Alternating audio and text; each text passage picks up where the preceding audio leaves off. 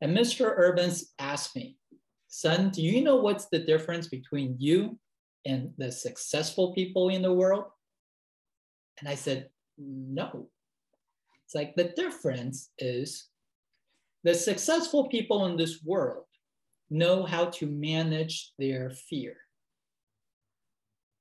You don't. It's not that successful people don't have fear. Everybody has fear. It's just they know how to manage it. So you need to learn how to manage it. And since Blessed love and respect, champion. What's the worst that you've ever had? Mine was waking up one day realizing that I had so much to offer the world. But because of the lack of time, poor energy, and a shitty focus, I failed to do so. Sounds familiar?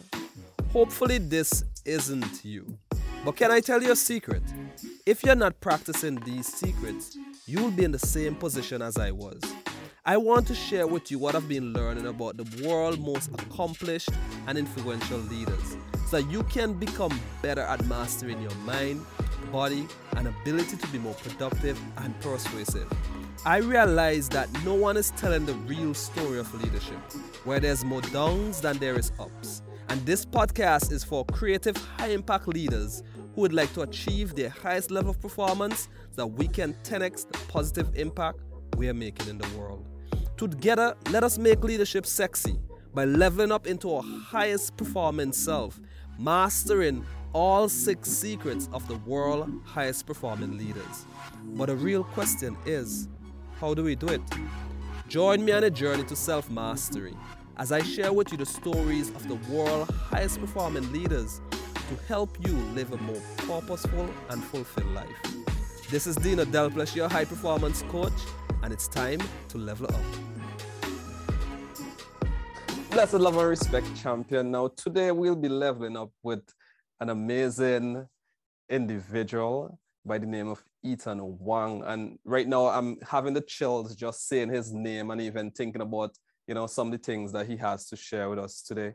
But before I, I start with the questions, I just want to give you an idea of who Mr. Ethan Wang actually is. And Ethan is a dynamic trainer, motivational speaker, and he has facilitation facilitation style that is highly engaging and powerful.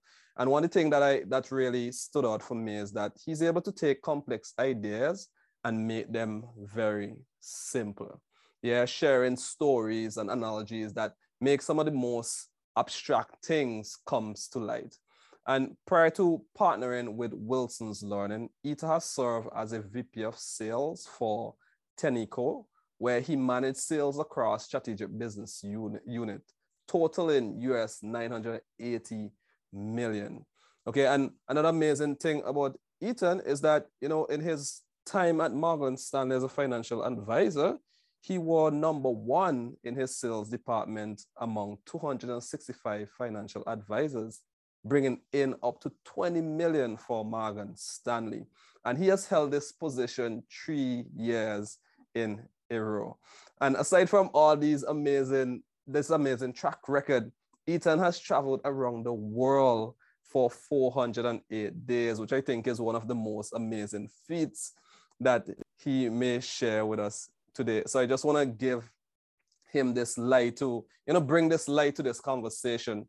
And after doing a bit of digging and you know listening to a few podcasts that you have done, done, I understand that your life was quite a roller coaster. So uh, just leading with this first question, I'm curious, where, where did this story begin, Ethan? Where, where did it all, it all begin? Thank you so much, Deano, for that introduction. I'm honored um, to be with you, to be on your show, to meet with your audience and your listeners and viewers. So thank you very much. Hmm. In terms of where this story begins, that that's a long time ago. I think I have to go back full circle. Mm. You see, I, I was actually born in Taiwan, mm. but my parents was actually born in Shanghai, where I currently oh, wow. live with my wife and my son. Mm. So um, I grew up in, in, in Taiwan, um, but never been to China uh, when I was a kid. And when I was nine years old, I immigrated to the United States. Um, so I guess I had to start from when I was nine years old. So maybe third grade, fourth grade.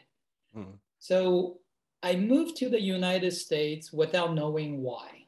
I, I literally just got on an airplane. Oh, I, wow. I guess like I don't know where I was going. Mm. Um, and I remember it was a very my first time on airplane, and it was a very long plane ride. I think it was maybe mm-hmm. 12 to 14 hours.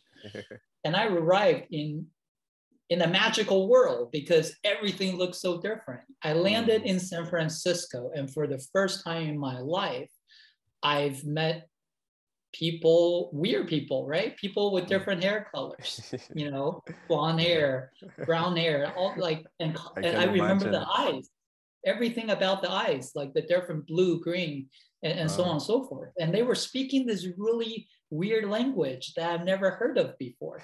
So I felt like I was in a magical world. So it started by immigrating to the US and realizing life will never be the same. Mm. Okay. So you may be imagining right now, oh, you're just a kid, you know, you moved to the US. It's a nice thing, isn't it? Well, not really, because not only had I to learn everything again from the language to the culture, but at the same time, you know, I didn't grow up rich, but I grew up all right because I had a, you know, my community behind me, my grandparents, my my family. But moving in the United States was was with my two brothers and my father. My father was someone I actually did not know well because he was never there when I was growing up. So it was strange to be with him and he was a chef uh, working at a Chinese restaurant. And I remember we moved into this um, little shack. It, it, was very small, maybe the size of uh, you know a small room, and there were six people living in in there. So I didn't understand why I was put in that situation. And shortly after that, there were violence between my oldest brother and my father uh, frustrations from having to move, uh, having to live in an environment that's not very comfortable. Um, and also at the time, my oldest brother was hitting puberty, you know, and he's uh, maybe lashing out. So all that began with lots of fighting, yelling, screaming, so on and so forth. Um, fast forward, we moved to Washington State because my dad needed to look for a new job. So we moved into uh, this new place with another family. Um, and then my oldest brother managed to burn the house down. Wow. because he was uh, smoking and threw the, the cigarette butt into uh. a, a, garbage can. And then he blew the house down. So we were not so politely asked to leave. Okay, so we had to move back to uh, California. And then after moving back, a um, few short months later, literally one day I woke up and my father was gone. Right? Oh, wow. So that was when I was 12 years old. So life sort of hit me with a curveball, my brothers and I. And right off the bat, I had to grow up very quickly. I have to become independent and learn how to take care for myself. But at the time, I was 12, right? So as a 12 year old, I, I, I, didn't know how to do it except uh, maybe go into survival mode, right? Mm. And it's not like I didn't have help because uh, the state of California gave us $300 a month to, to support us per, per child. So three child, $900 in that time was supposedly enough, hmm. except that um, my brother, my oldest brother, uh, took that money and, and spent it on drugs and alcohol. Hmm. So my second brother and I were hungry, was hungry, and, and we didn't like that feeling. So we had to go out and find jobs. Long story short, I've done a lot of jobs. I've last time I counted, I've done maybe 50 jobs. Wow. yeah, and I have moved 32 times wow. in my life. So I've done everything from you know, selling newspapers to working at McDonald's to working as a truck driver. I even made dental crowns. Oh, wow. uh, you know, worked in warehouses. Um, I, I, just I've sold cars, right? Used cars. I, have just I've done quite a lot of things. And back then, even though it was tough, because I remember even in high school, I had to wake up at five every morning and just do a round of paper routes and then ride my bicycle to school. And then after school, ride my bicycle to uh, the grocery store and work until maybe 11 or 12 in, at night. And then go home, do my homework, sleep a few hours, and just repeat. That was my life. So I never thought I actually have a future. The turning point came when I was 15, when a friend of mine, my, my dear friend Will, he asked me the, the most important question I think anyone had asked me. And he asked me, Ethan, what do you want to do when you grow up? And I remember I didn't have the answer to it. I had to really think. And the only thing that came to my mind is, and I said, well, I, I don't know, but I think I don't want to be a nobody because the way my life was going, I feel like I'll, I don't know what choice I have except doing odd end jobs. And then Will said, Well, I, I don't know either, but if you want to be somebody, so the opposite of what you don't want is what you want, right? Mm. So if you want to be somebody, then perhaps you might want to think about going to college. It may open up some doors. Well, college was a luxury I couldn't afford because I mm. didn't have money. I didn't have the grades. Uh, I was so busy. I was maybe working like 30 to 50 hours a week on top of going to school just to make ends oh, wow. meet. And he said, Well, if you don't try, how would you know? Right. And because of those words, I took the mm. SAT. I'll, I'll, I'll save this story for another time, but that decision changed my life even though I flunked it the first time, I did horribly. I fell asleep because I was so tired. But maybe the moral of the story is if you're lucky enough to meet a friend like my friend Will, or anyone for your audience, having good support, having good friends is very, very important because mm. you will be the average of five of your closest friends. Okay, so choose your friends wisely because for me, it turned out with my oldest brother, his closest five friends, if you see them, they're all in jail, including my oh. oldest brother at that time. Okay.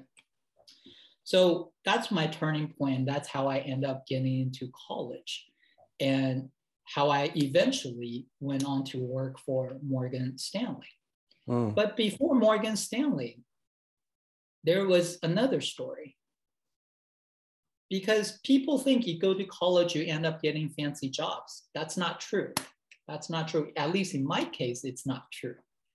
because that was uh, 1998 and the, the currency crisis, the Asian crisis uh, hit, hit, hit the world. And at the time I was working for an import export company and there was no business. Okay. So I act, literally had to walk across the street to a small hotel, a business hotel called Extended Stay America, to pick up an application to be a, a desk clerk, a front desk clerk. Hmm. Okay. So once again, I'm working all the time. So during the day, from 8 to 5, I work at this import-export company. Then in the evening, from about 5.30 to 11, I work at this hotel, okay? But something happened in the hotel. Okay. I met this man, the second person that changed my life. His name is Mr. James Urban.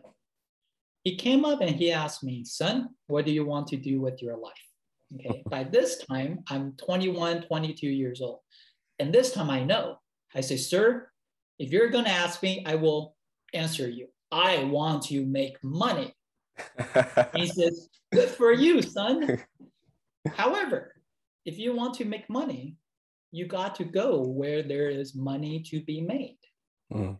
In this small town, You come back 10 years from now, it will still be the same. So he asked me, Do you know where to go? Do you know what you want to do? And I didn't.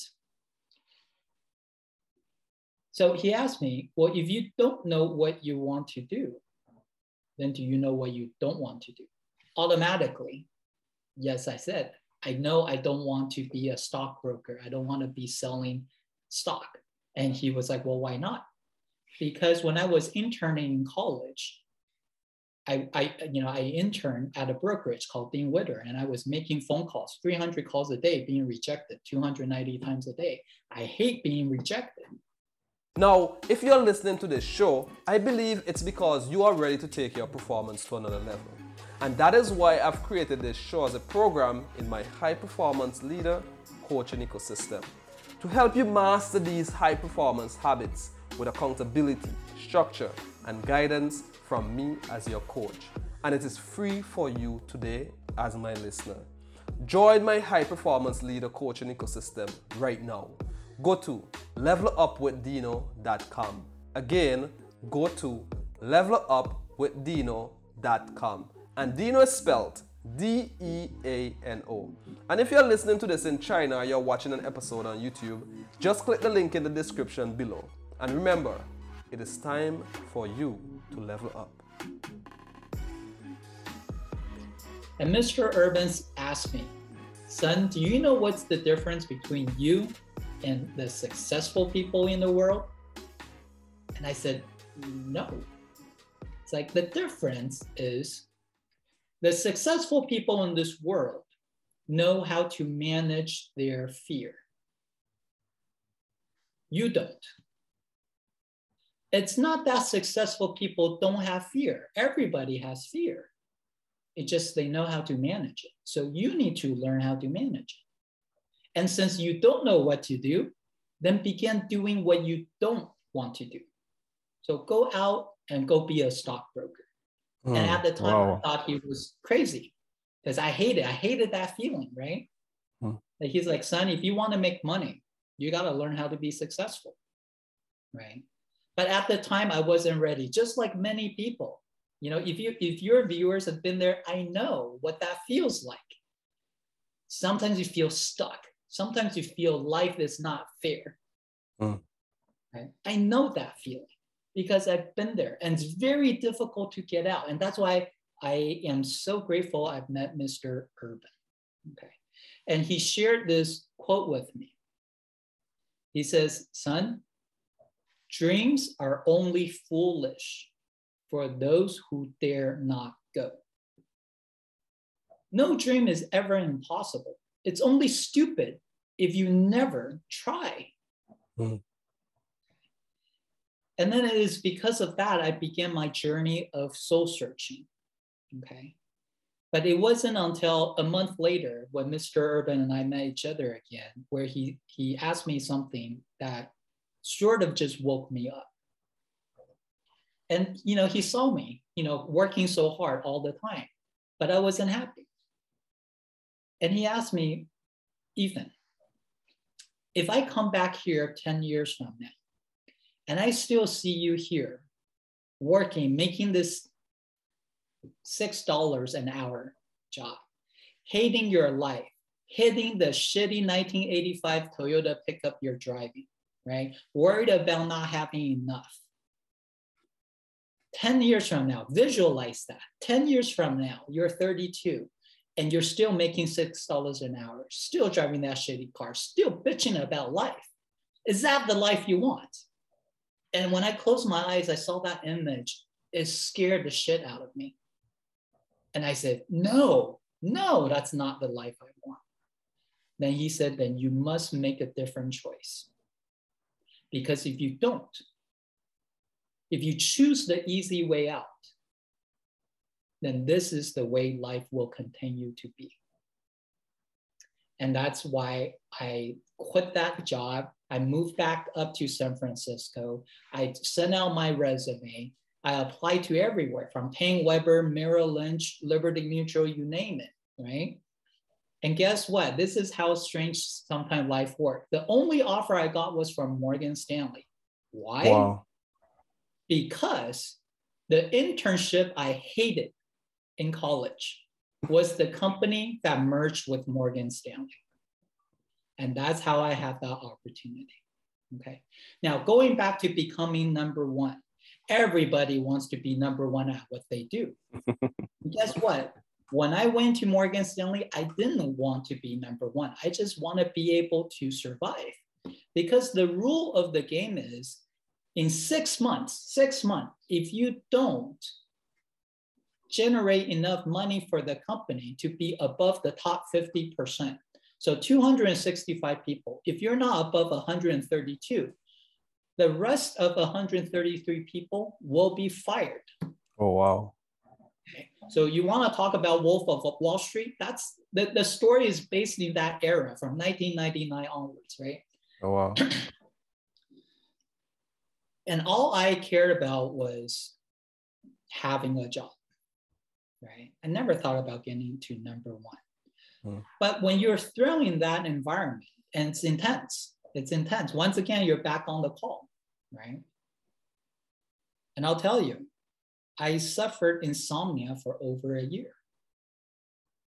It's constant stress. I work maybe 80 to 120 hours a week, maybe sleeping in the office, you know, three or four days a week, just trying to get by. But guess what? You know, I was maybe 243 out of 265 the first month or two. 230 something, maybe like after three months. I was getting nowhere. Mm-hmm. Okay. And this is where I want to share with your viewers. Okay. Something Einstein once said What is crazy? The definition of crazy is doing the same thing but expecting different results. Mm. Okay. That's when I stopped calling on the phone. It doesn't work for me. Okay. So I went up to my boss, the branch manager, and I said, Jim, let me ask you a question. What's more important? Me making all these stupid calls or bringing the money for the company? And he says, Ethan, that's a stupid question. Of course, bring in the money. Right. Okay. Jim, second question. What's more important to you? Me clocking in, clocking out, or bring in some money? Jim's like, that's another stupid question. Bring in the money. I said, okay, Jim, just so I understand, because I only have two or three more months left. And if I don't perform, you're going to kick me out of here anyways. He's like, damn right. I was like, all right, then this is what I propose. From this day forward, I will not show up in the office. And obviously, I'm not going to make these calls. You let me do things my way. He's like, go ahead, right? So for the next two, three months, this is what I did because I finally recognized I can't be doing the same thing. So I took a stack of business card. I went and talked to everyone I meet face to mm. face. Back then I had hair. So when I go get a hair, I handed a business card, right? I said, here you go, ma'am. My name is Ethan. I work for Morgan Stanley. I'm a financial advisor. Be happy to any answer any questions you have regarding investment please take a couple more in case you want to share with your friends and family. I did that to bus drivers. I did that to baristas who sell coffee. I did that you know, when I went grocery shopping. I did that when I went to visit my dentist. Guess what? Later on, they're all my clients. Okay? Mm. And it's that which that was became the turning point. And luckily, after six months, I made it. I was above the top 50%. Yeah. Okay. So I end up saving my ass. Okay? But because of that change, and this is the point, if you want to go somewhere, you got to have the courage to try something different, especially if what you're doing right now, it's not giving you the result that you're hoping for. Okay. But I want to spend some time and talk about number one. Okay. For me, maybe it's luck, maybe it's my persistence. Okay. But that hairdresser. Okay. She called me one day. She's like, Ethan, I remember you telling me something about a mutual mutual fund or some government bond. I don't know anything about this, but my husband is looking for something. can you come over this evening? We could have dinner and then you could share with him what you told me. And I said, Of course, of course. So I went and I shared my presentation and he was nodding his head. You could tell he's kind of like a conservative engineer type. And finally he says, mm, Yeah, I think it sounds pretty good. So I'll send over some money in a few days. Okay. And three days later, I turned on my computer. I was so surprised. Mm. Okay. Because it was $8 million. Wow. Okay. I'm feeling goosebumps as I'm sharing this with you. Yes, I was very lucky, or maybe mm. something else happened. Mm. But that $8 million catapulted me all the way to number two. Number two. And what I want to share is this your drive, your motivation, maybe your passion comes when you're closer to your end goal, end game. When you're at 250, you want to be number one. Come on, be real, right? That's like saying, I don't play basketball, I want to be like LeBron. Not going to happen. Okay. But when you get into the game, when you could get into the NBA, and then when you can become an all star, then you could become a legend. You're closer to becoming a legend. Okay. And that's the thing. A lot of people have these pipe dreams. They say, I want to be number one. I want to be a millionaire. I want to be this and that. Guess what? You haven't even moved the needle yet. Mm. Have you even played the game yet? Or are you there daydreaming? Mm. Okay.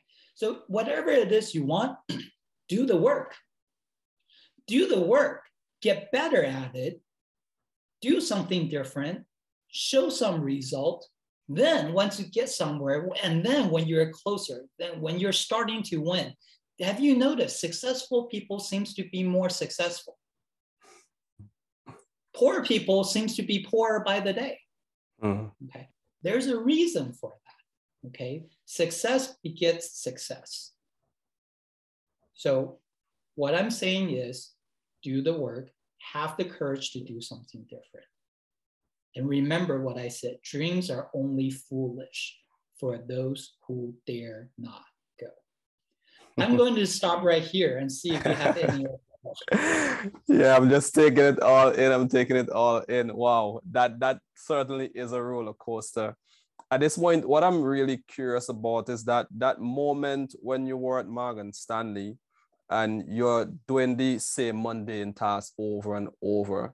Like at that point, when did you how did when and how did you have that realization like where did that come from how did you create that opportunity to make that shift because you know a lot of times we know what we need to do but actually creating those opportunity is not as easy as it sounds you know it's not, not as easy it's easier than done what, what did you think how did how do you create those type of moments yeah, I can see even with Will, with the clerk, and now there at Morgan Stanley, they, I'm sure there's something that you do, you know, that is specific to you that create those shifts in your journey. Yes. What do you think that is, yes.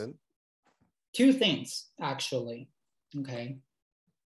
I need to give you some background on how miserable I was. Mm-hmm. Most people only see the, the, the halo, right?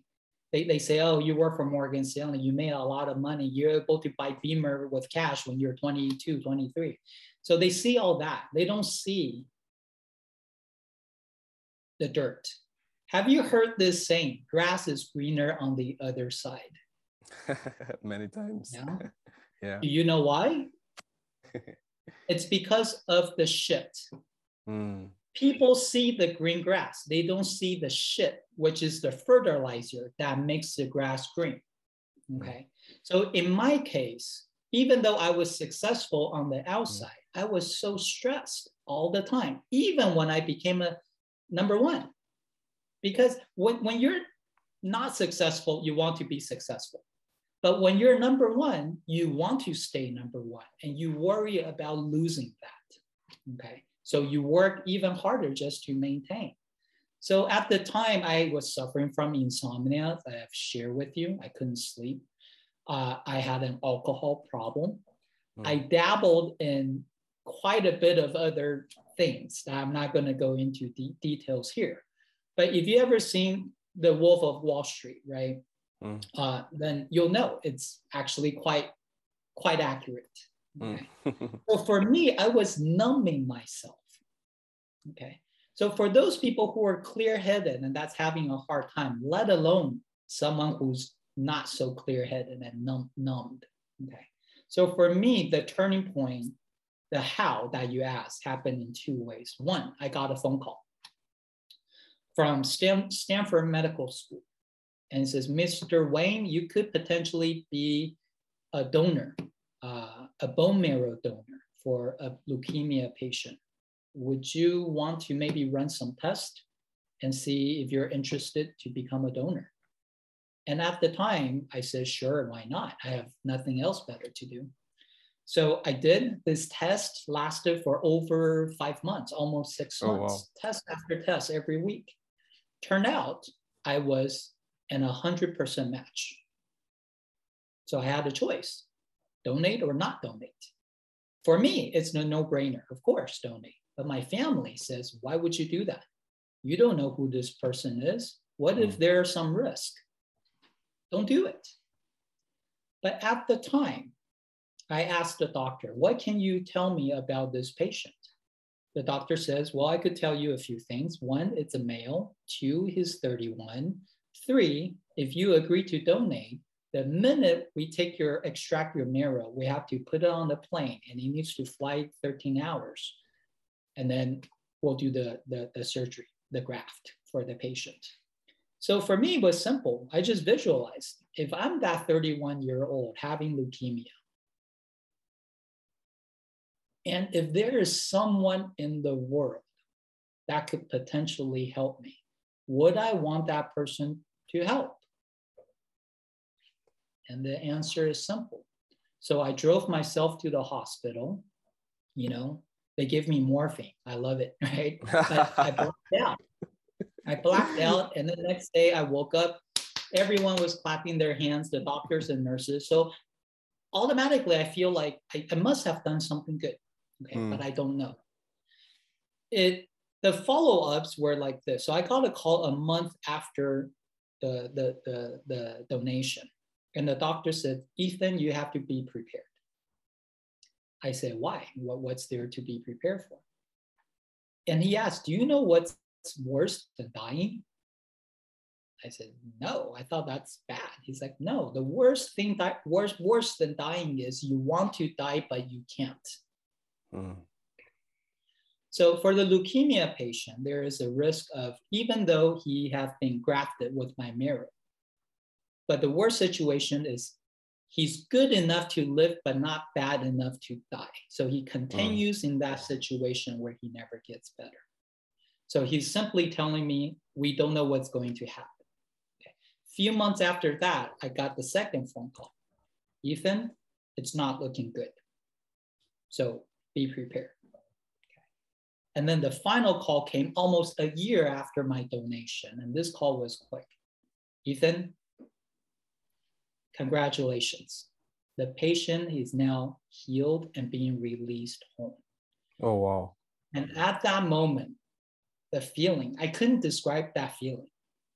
Okay, but if I were to try, it was something so full and it felt so good. It felt better than all the money I made, all the honors I got for being number one, being working for Morgan Stanley, driving fancy car. It felt better than that, hmm. right? And it almost felt like I did not live in vain. Did not live in vain, right? So that was one, right? And then the second thing, okay, so maybe that just give me like a different energy that I've never felt before. Mm. The, the second thing is I remember when I get really, really stressed, when I feel very, very lost, I would drive to the ocean. There's something about just sitting by the ocean that could sort of calm me down a bit, but I still feel lost. I feel I feel mm. quite confused and lost a lot uh, when I was young.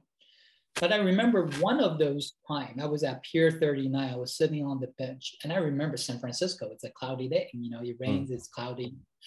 But that afternoon, right as I was caught up on how difficult life is and what's the meaning of it all. And, you know, I saw that, you know, when the cloud broke and, and like you could see a sun ray that pierced through the cloud.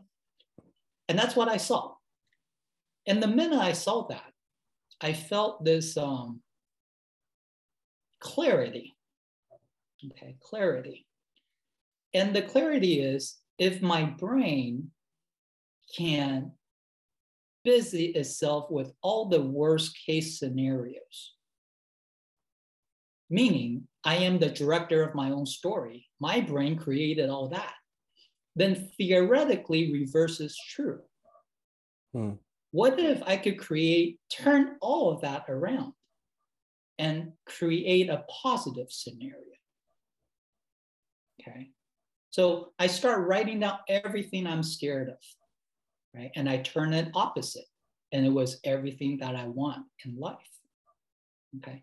So it was, I remember I had a yellow legal pad. And I remember being so excited when that revelation happened, when I realized that perhaps I could engineer my own future. Okay. So I went back to office. I remember I went to the, the stairway and I read all the things I wrote down on, on my legal pad. And was so clear. On one side is everything I fear. On the other side is everything I desire, right? And the more I read on the things I fear, the worse I feel. But the minute I put my focus on the things I desire, and I keep reading it, reading it, reading it, I feel this energy. I feel this positivity. I feel this desire to change. So it's like conditioning yourself, right? Mm, yeah. You have a choice. You could choose to spend your thoughts on something negative or some thoughts on something positive.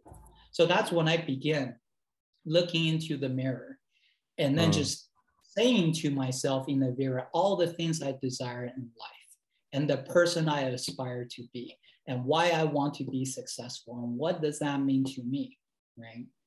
So that's how I condition myself. So two of those things that sort of helped me snap out of it. Mm. Wonderful, wonderful. Go ahead. You know, I ahead. apologize. I'm actually just being told I have to go down and do that test. Yeah. The, the, the, nuclear test.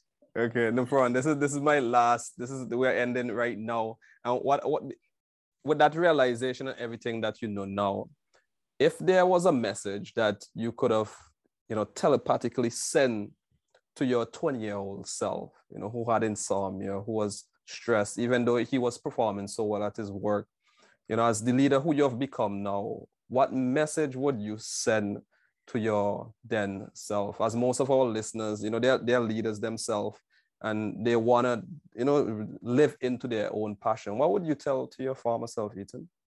Yeah, that's a great question in fact, I've done this visualization many times. Awesome. Awesome. And, and I think it's powerful. So I would definitely suggest your viewers to do the same. For me, if I were to go back to tell my 20 something year old, first of all, I would say this number one, be gentle. Hmm. Be gentle to yourself. Okay. Don't hurt yourself. We, we hurt ourselves all the time, physically, mentally, spiritually right? By abusing our body, by thinking negativity. Stop, just be gentle.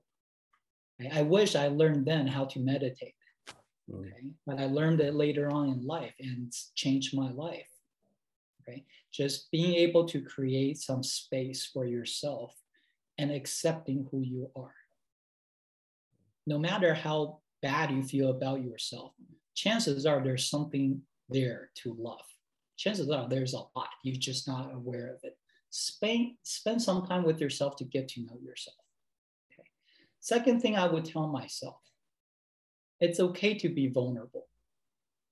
Okay. Vulnerability can be a strength. But you got to have that reflection. You got to revisit with yourself and check in with yourself. How am I doing? Even if you feel vulnerable now, doesn't mean you will always be that way. In fact, the other side of vulnerability is strength.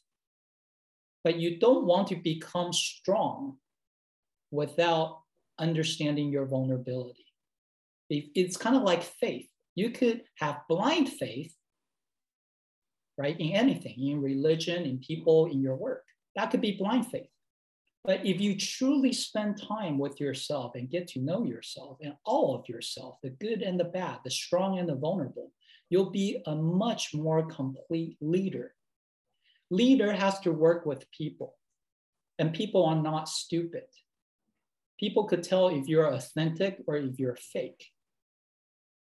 And that's why I say spend time with yourself and be okay to be vulnerable, because then you could truly become authentic, be real.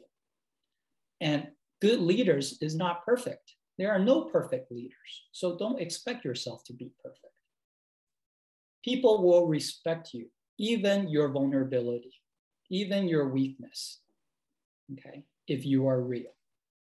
So with that, I will wrap this up. Thank you. Thank you so much for your time, Ethan. That was so amazing. And is there any way that anybody can learn more about you and your work in the future? I know I'll put the details in the description, but if there's any way individuals can learn more about Ethan Wang, you can share that now or we can just call it a day here. Yeah, I will share that with you in private and then awesome. you could share it with your viewers. Awesome. Do have a wonderful evening and enjoy your PCR test. I know it's not enjoyable, but enjoy the time outside. and you too, Deano. Be safe. We're yeah, now yes. in this surreal time in Shanghai. So yeah, yeah. be safe. Be good. Yeah, you too. Yeah. Have a wonderful Thank you for having me, Deano. Yeah, thank you for showing up. Thank you for being here. You too. Bye. Bye bye. Blessed love and respect, champion. Now, this is your high performance coach here, and I want to thank you for showing up today. Not for me, but showing up for yourself. Because every episode of this show is designed to help you get one step closer in the direction of becoming an even higher performing leader. Living in and from your fullest potential in whatever you do for those you love and for those that you serve.